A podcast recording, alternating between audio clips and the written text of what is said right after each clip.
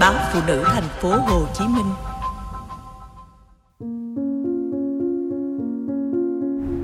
Chồng tôi bị thả thính. Mấy tháng nay, tôi thấy chồng hay có điện thoại. Mấy lần điện thoại reo khi anh đang bận tay, tôi thấy hiện lên tên người gọi là Thương. Một hai lần tôi không chú ý, nhưng càng ngày tần suất cuộc gọi càng dày nên khi anh đang ở trong nhà vệ sinh tôi đã cầm điện thoại của chồng để nghe. Bên kia là giọng phụ nữ rất ngọt. Con gọi ba đi, ba ba, gọi đi con. Sau đó là tiếng đất đát của một bé trai. Ba. Rồi tiếng người phụ nữ. Anh có nghe con gọi ba không? Con biết gọi ba trước đó, chưa có biết gọi mẹ đâu. Khi trưa ngủ dậy, tự nhiên con khóc ghê luôn. Khỏi phải nói lúc ấy tôi sốc như thế nào có một đứa trẻ gọi chồng mình là ba, trong khi chúng tôi mới lấy nhau được hơn nửa năm. Tôi không hề biết về sự có mặt của người phụ nữ và đứa trẻ kia quen anh gần 2 năm, cũng không ai nói gì. Chúng tôi tổ chức lễ cưới, không gặp trở ngại nào cả.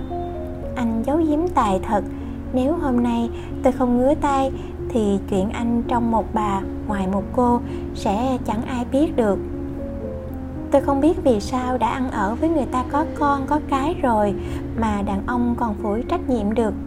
So ra, tôi là người đến sau, cũng chưa có con cái. Bố mẹ anh mà biết mình có cháu nội, thì dù có thương con dâu đến mấy, ông bà cũng sẽ ngã sang phía bên kia. Chi bằng tôi chủ động. Đợi anh nghe xong điện thoại, tôi phủ đầu trước em không thể chấp nhận chuyện chồng mình chân trong, chân ngoài. Nếu anh có ý đó thì mình ly hôn đi. Ngạc nhiên là anh cáu. Còn quát, cái gì mà trong với ngoài?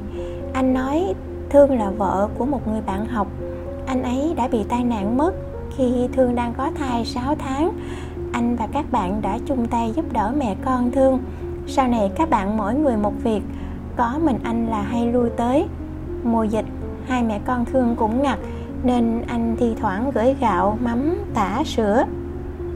Một người đàn bà yếu đuối, biết người ta có vợ rồi mà vẫn ngày đêm gọi điện, còn cho con trai mình gọi người ta là ba thì không bình thường được. Anh nói, tôi đa nghi, anh bảo ngày xưa theo đuổi tôi bao lâu mới thành công, làm gì có ai coi trọng anh mà tưởng bở. Và anh sẵn sàng đưa tôi điện thoại, rồi bảo tôi em muốn làm gì cũng được. Tôi nhắn tin cho thương với nội dung, từ giờ đừng có gọi điện nữa, có gì thì nhắn tin cho anh. Chỉ hai phút sau, tin nhắn đã tới. Em xin lỗi, đã làm vợ chồng anh không vui. Mẹ con em đó giờ nhờ anh nhiều quá. Không có anh, mẹ con em không biết xoay sở thế nào nữa. Hôm nay con biết gọi ba nên em vui quá. Chị ấy có nói gì không anh? Tôi giơ tin nhắn cho anh xem, ngọt ngào, nhỏ nhẹ như thế này, ai chẳng chết. Tôi nhắn lại, không sao, anh xử lý được. Và những ngày sau thường thôi không gọi đến mà toàn nhắn tin bằng zalo và gửi những hình ảnh, clip của con trai. Đọc những tin nhắn của thương, lông mày anh mỗi ngày mỗi níu chặt hơn. Hẳn anh đã nhận ra những tin nhắn đó âu yếm hơn bình thường có khi còn ngọt ngào hơn những tin nhắn của vợ là tôi gửi cho anh.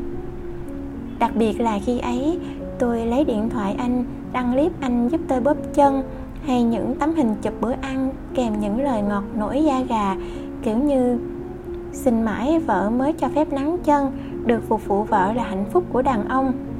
Thì những tin nhắn sau đó của thương luôn có gì đó vùng vằng, giận dỗi đến lúc này thì anh mới nhận ra người ta có ý đồ, nhưng rất khó để làm gì lúc này.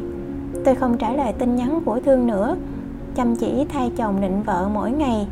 Hy vọng là thương sẽ hiểu.